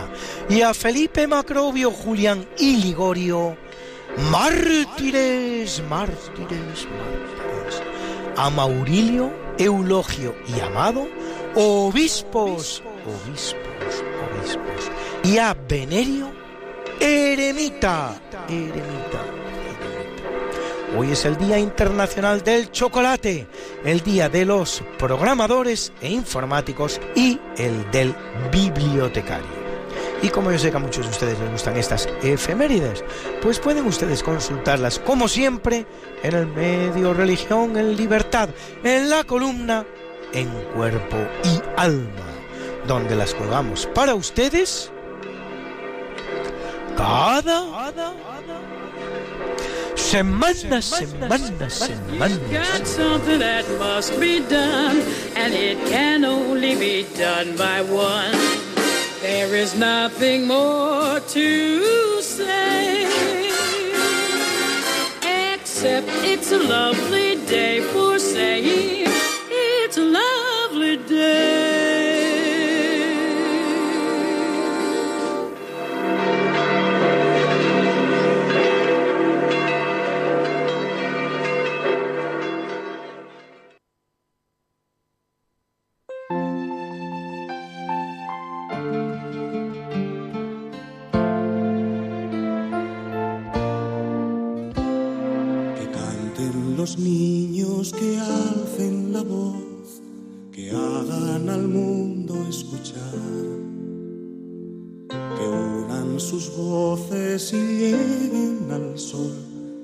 En ellos está la verdad.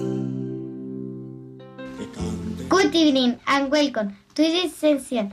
A preguntas sencillas a conceptos complejos. In this program, dia- diálogos con la ciencia. With the key? En Radio María Spain. With the Good evening, Balduino. How old are you? I am 13 years old. Tienes que pronunciar un poquito mejor. Si no pronuncias un poco mejor, en la radio no te van a entender. Tienes 13 años. ¿Qué quieres preguntar esta noche a Diálogos con la Ciencia? Que por qué a un niño le gusta tanto un videojuego y, y divertirse tan poquito hacer deberes. En plan, ¿Que por qué gustan tanto los videojuegos y tampoco hacer deberes? A ver, pues debería gustar más hacer deberes. ¿Por qué? Porque es la vida real. Porque gracias a ello, eh, gracias a ello además tienes un buen futuro. Y porque es la vida real. Es decir, lo divertido de verdad es hacer cosas en la vida real. ¿Qué ocurre? Que eh, los niños les gustan los cuentos, que es vivir en el mundo irreal. Y por eso les gustan tanto los videojuegos, porque es un mundo de mentirijillas. Pero eh, yo creo que no es sano quedarse en ese mundo de los videojuegos. Los adultos deben vivir en el mundo real. ¿Vale? Pero lo- nosotros somos niños, no adultos. bueno, pues vosotros debéis aprender a vivir en el mundo real, el mundo el mundo de la realidad. Aún somos muy jóvenes. Pues por eso tienes que prepararte para el mundo real. Estudiando, te vas a estudiando y trabajando. Vale. No. Tam- también está bien utilizar algo los ordenadores y divertirse algo con los ordenadores, pero no en exceso. Lo, lo realmente divertido es la vida real. Porque a mí me hace mucha gracia cuando la gente dice, mira, mira, efectos 3D, parece de verdad. Pues sal a la calle, mira los árboles y di, mira, mira, 3D, parecen de verdad. No, no es que parezcan de verdad, es que, es que son de verdad. Mira, mira, se parecen de verdad. Claro. ¿Vale, ¿vale Balduino? Y si quieres verlo, y si quieres verlo, que, que, que- o sea, quieres ver una película, ¿cómo ves la película? Bueno, una película al fin y al cabo es un cuento. Que te cuenten algún cuento, ver alguna película de verdad, pues es entretenido. Pero hay que vivir en el mundo real. ¿Vale? Ya vi, Porque ya no es todo yupi. ¡Espera! todo- No importa nada si suspendo el examen. Mi padre me echa el sermón de siempre y listo, ¿eh, Teresa? Deja el copiarme. Venga, silencio, venga, Ya silencio. vivimos en la vida real. Hay que vivir en la vida real. Ya, pero si o- o hay gente que casi vive en los videojuegos. ¿Qué? Yo por el que escribe versos de amor.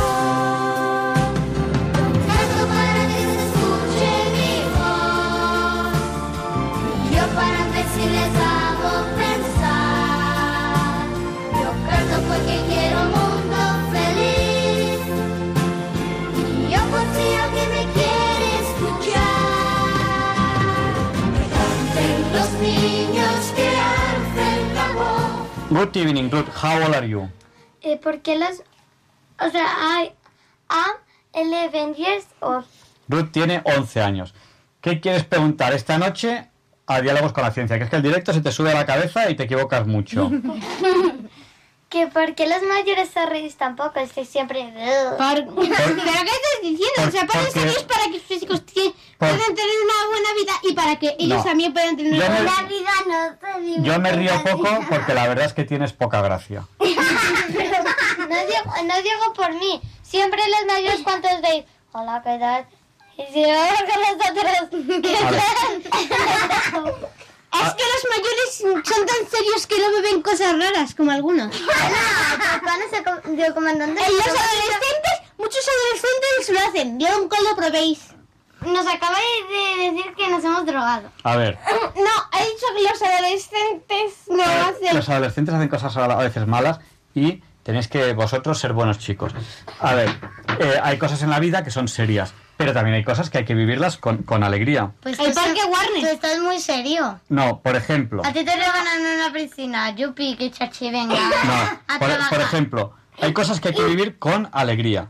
Solo los que son como niños llegarán al reino de los cielos, eso es importante. Pues Vale, yo hay, soy hay- una niña. hay que vivir con alegría. Sí, lo sé, pero. Pues hay ciertas cosas que no tienes que perder nunca, otras sí, otras hay que madurarlas. Dime, Marta. Pues que em, cuando estás en una foto dicen, en- dicen sonreír, tú estás serio. Y cuando, cuando hacemos un chiste gracioso, em, Es que los chistes no son graciosos no los casi nada. Bueno, Es que los chistes no son graciosos. vamos a pasar al siguiente. Silencio. Canten los niños que viven en paz y aquellos que sufren dolor.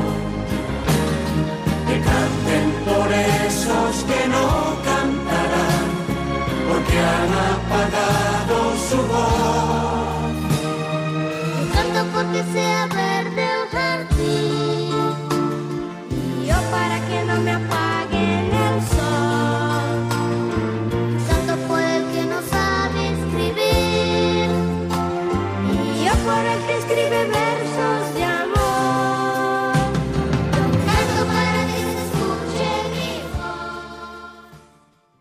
Good evening, Teresa. How old are you? I am, I am nine years old. Teresa tiene nueve años. ¿Qué quieres preguntar esta noche a Diálogos con la Ciencia?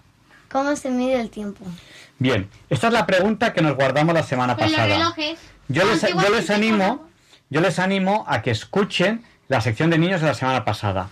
Eh, hoy hemos pasado Balduino y Ruth muy deprisa, porque la semana pasada fue bastante largo.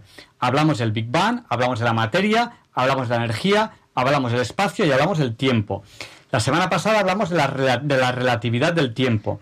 Vimos que no existe una definición física correcta de tiempo eh, que todavía no se ha hecho, se hará, se hará, la ciencia va avanzando, algún día habrá una definición buena de tiempo.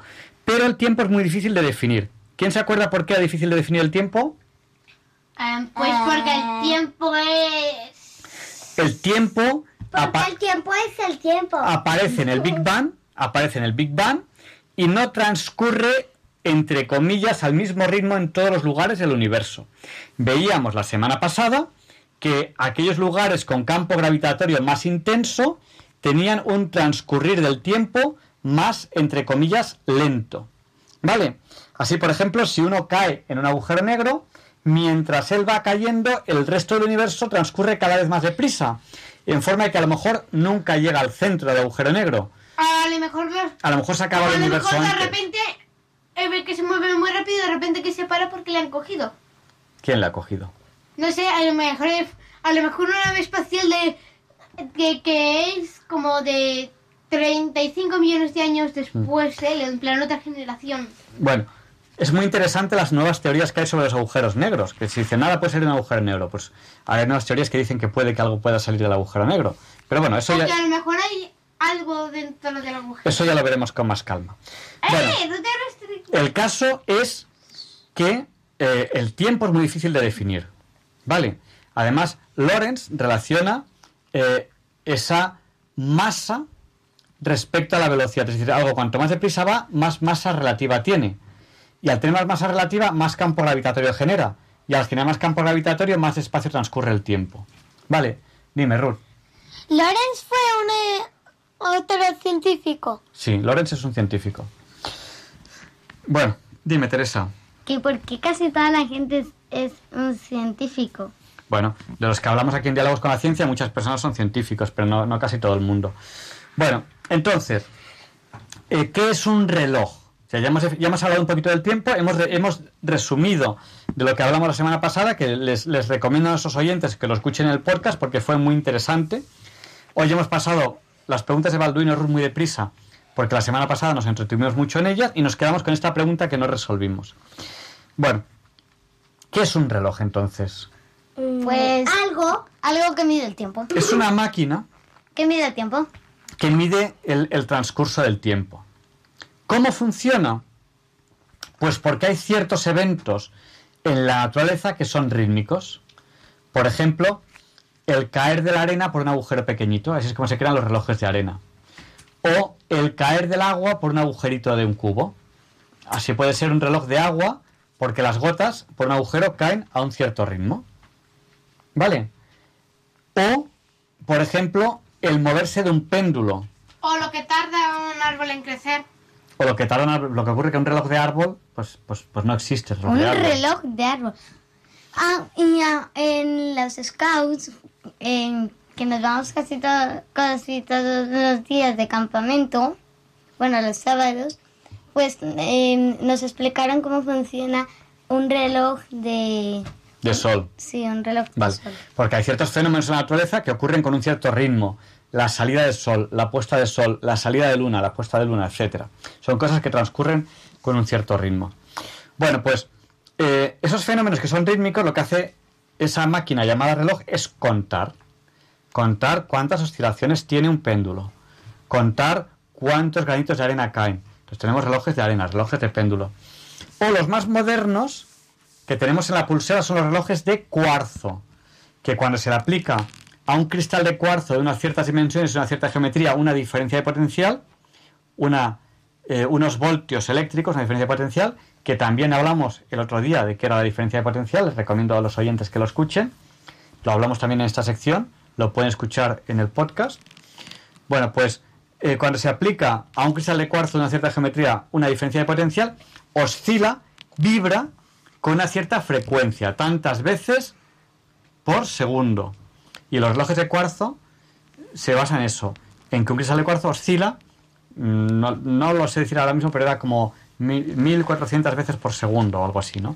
Y entonces hay un contador de veces y cada 1400 hace contar un segundo. Los relojes de aguja suelen ser mecánicos, con cosas mecánicas, como por ejemplo eh, el oscilar de un péndulo o el oscilar de una masa cuando hay un muelle que la hace, que la hace oscilar. ¿Vale? Vale. Bueno, eh, los relojes de cuarzo son, di- son digitales. Y si se quiere que sean de aguja, tiene que haber un motorcito que haga ese movimiento para mover la aguja. Vale, hay un ordenador que cuenta, un ordenador, un pequeño circuito eléctrico que cuenta cuántas veces vibra el cristal de cuarzo y luego eh, mueve con un motorcito una aguja. También hay relojes atómicos, que es la composición o descomposición de una serie de átomos, ¿vale? O oscilaciones atómicas, que son mucho más precisos. ¿Vale? ¿Con eso más o menos has enterado de cómo funciona un reloj? Sí. Es pregunta hecha la semana pasada, pero que no doy tiempo a resolver la semana Yo pasada. también lo he entendido. Yo no. ¿Tú no? Bueno, pues te lo repetimos otro día, luego escuchas el podcast, ¿vale? Y estás más atenta, te dice. Los niños que viven en paz y aquellos que sufren dolor. Que canten por esos que no cantarán, porque han apagado su voz. Canto porque sea verde el jardín yo para que no me apaguen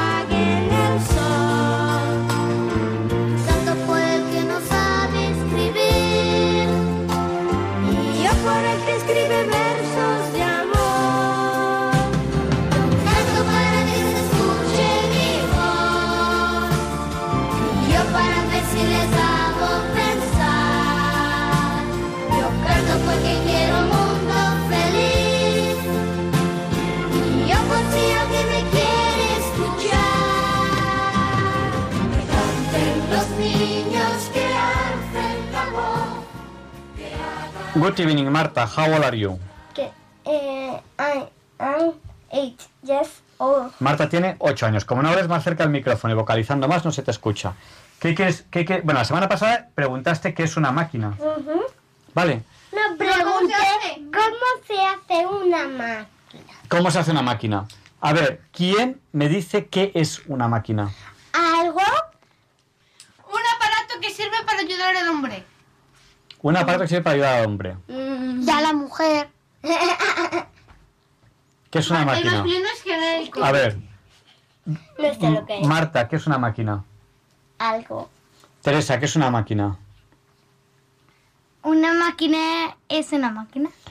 Marta, ¿qué es una máquina? Otra vez. No, Ruth, ¿qué es una máquina? Pues algo que sirve para eh, para poder hacer algo que nosotros en sí no podemos hacer. Por ejemplo, un coche no podemos correr tan rápido. Balduino, ¿qué es una máquina? Eh, pues es un aparato que tiene una función y... Es un conjunto de elementos mecánicos colocados de cierta manera que al actuar sobre ellos producen un movimiento que es el movimiento buscado o deseado. Esa es la definición que se hizo a mitad del siglo XX en un congreso de física en Liege, en Bélgica. Vale, entonces, la máquina en general es eh, un conjunto de piezas o de elementos colocadas, colocados de cierta manera con una cierta disposición que producen el movimiento deseado. ¿En qué se basa? Generalmente en cosas como palancas, pistones, bielas, válvulas, planos inclinados, cosas de ese estilo que estudies en física. ¿Vale o no vale? En- En, Vale. naturales, como decís. ¿Te ha quedado claro, Marta? ¿Cómo se hace una máquina? Se hace con palancas, con planos inclinados, con bielas. ¿Vale? Y general- Ge- generalmente el movimiento lo da un motor. ¿Qué motores tenemos? Hoy en día, fundamentalmente, los motores que se usan más son el diésel y la gasolina. Pero dentro de muy poco, falta muy, muy poco, los motores que más se van a usar son los motores eléctricos. Y De- siempre será el motor evolutivo de las máquinas. El- ¿Qué es el motor evolutivo? Em, es, es cuando en plan, en, a la máquina le, le falta algo en plan, em, la televisión antes era, eh, se veía en blanco y negro, pues Oh. entonces teníamos la necesidad de verla en colores. Y así la televisión iba avanzando de tal manera que cada vez es mejor y mejor y mejor y eso es Todas las máquinas evolucionan. Ese es un problema de las máquinas. Que la gente dice, me voy a esperar el año que viene. ¿Por qué? Porque el año que viene habrá una máquina mejor y más barata. Es uno de los problemas que tienen las máquinas. Que siempre mejoran. Pero también es algo bueno. Que las máquinas cada vez son mejores. Venga, despedidos. Buenas noches, niños. Adiós. Buenas noches.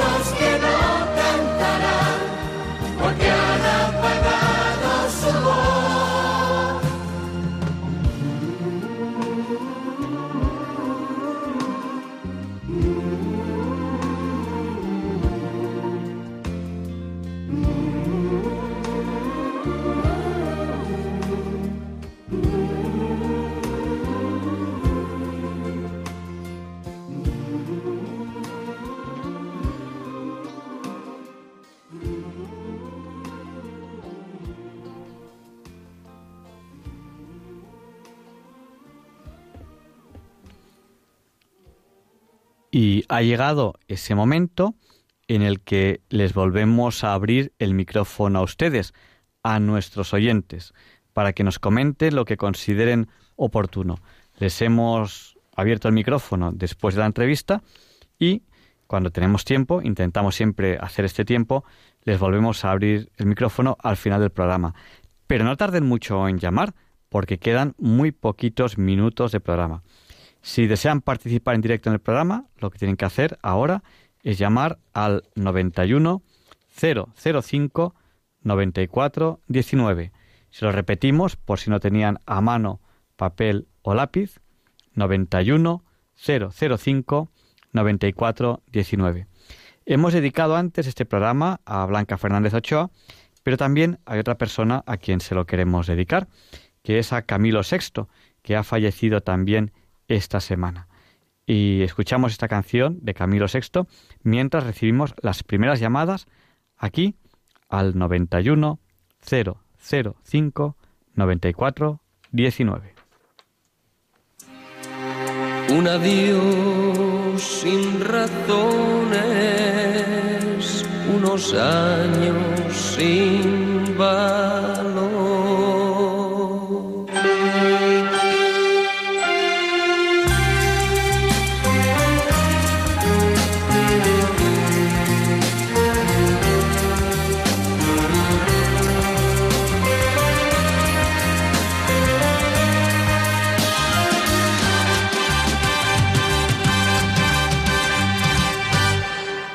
Acostumbré a tus besos y a tu piel color de miel, a la espiga de tu cuerpo, a tu risa y a tu ser.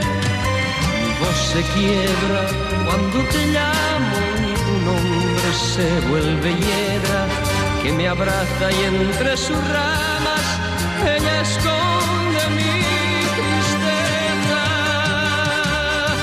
Algo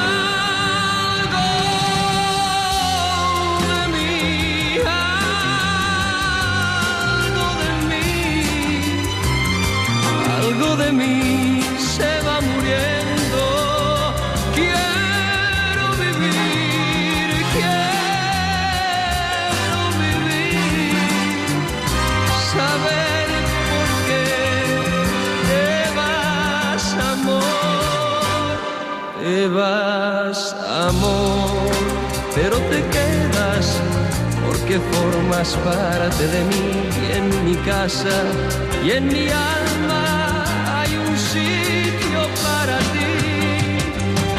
Sé que mañana al despertarme no hallaré a quien hallaba y en su sitio habrá un vacío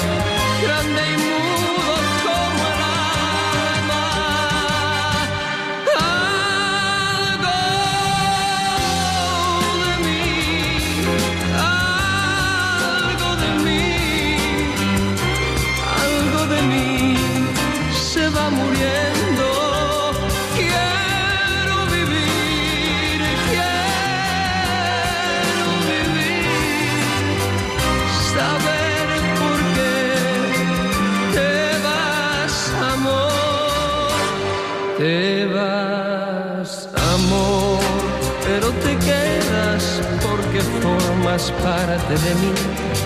Y en mi casa y en mi alma hay un sitio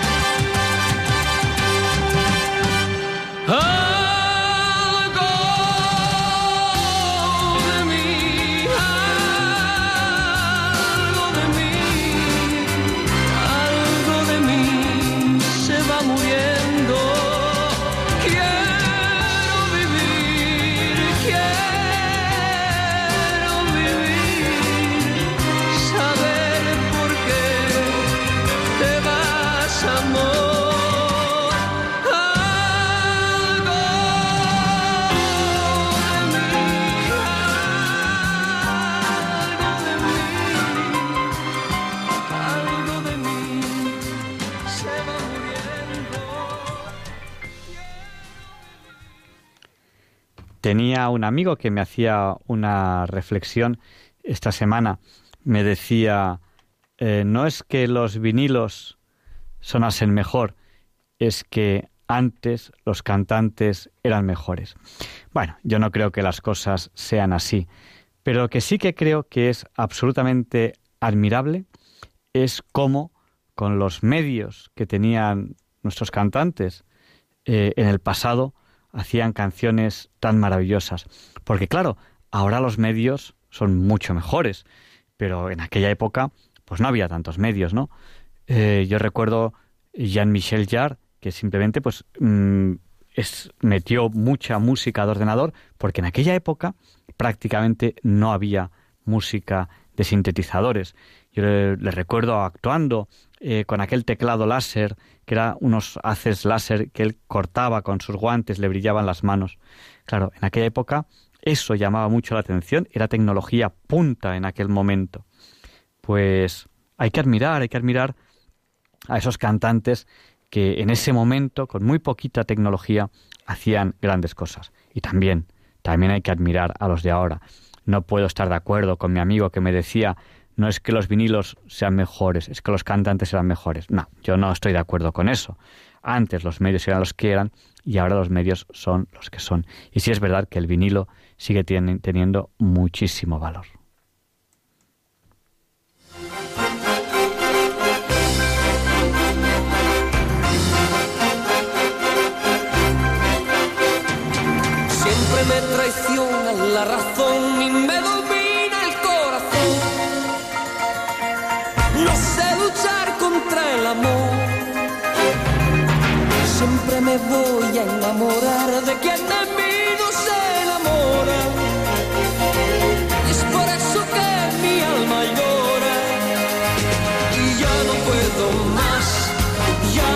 Puedo más. Siempre se repite esta misma historia. Ya no puedo más, ya no puedo más. Estoy harto de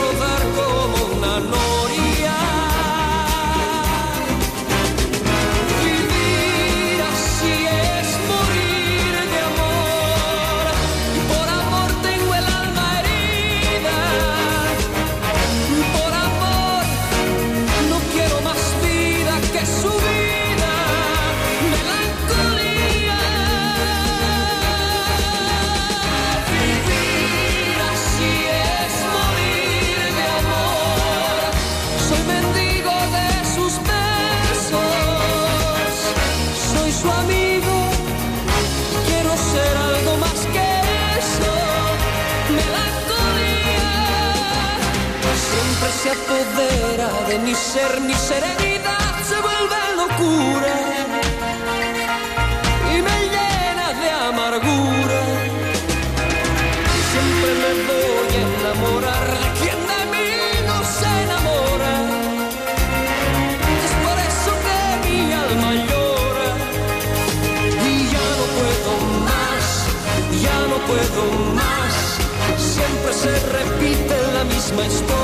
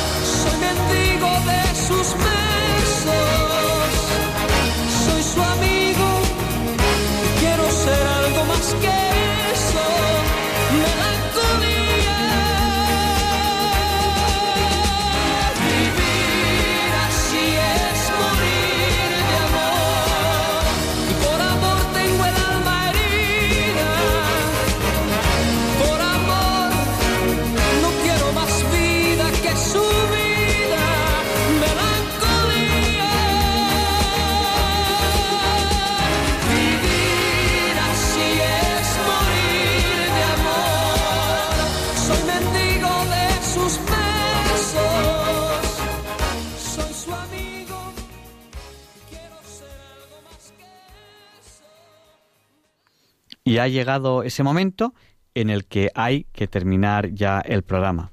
El programa de hoy, de este viernes 13 de septiembre de 2019. Muchas gracias por haber compartido con nosotros este tiempo. Les esperamos la semana que viene, si Dios quiere. No falten. Les dejamos en las manos y en la voz de Monseñor José Ignacio Munilla, con el catecismo de la Iglesia Católica, con esta oración que tantas veces he hecho de Señor, dame una voz como la de Monseñor Munilla y una sabiduría como la suya. Y, y si Dios quiere, aquí estaremos con ustedes la semana que viene. Tenemos dos entrevistas para la semana que viene y la siguiente muy interesantes. Una sobre Big Data, con una de las grandes empresas de Big Data de España, y otra para hablar de la vuelta al mundo del cano. Queremos entrevistar a un almirante, a ver si el Señor nos permite conseguir esta, esta entrevista. Y así que les esperamos la semana que viene con una de estas dos entrevistas y la otra para la siguiente, si Dios quiere. Muchas gracias. Por favor, no nos olviden en sus oraciones.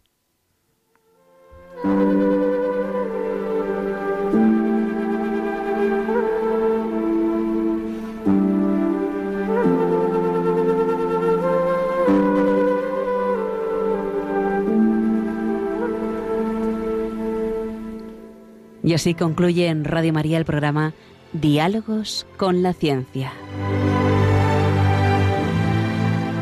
Dirigido por Javier Ángel Ramírez.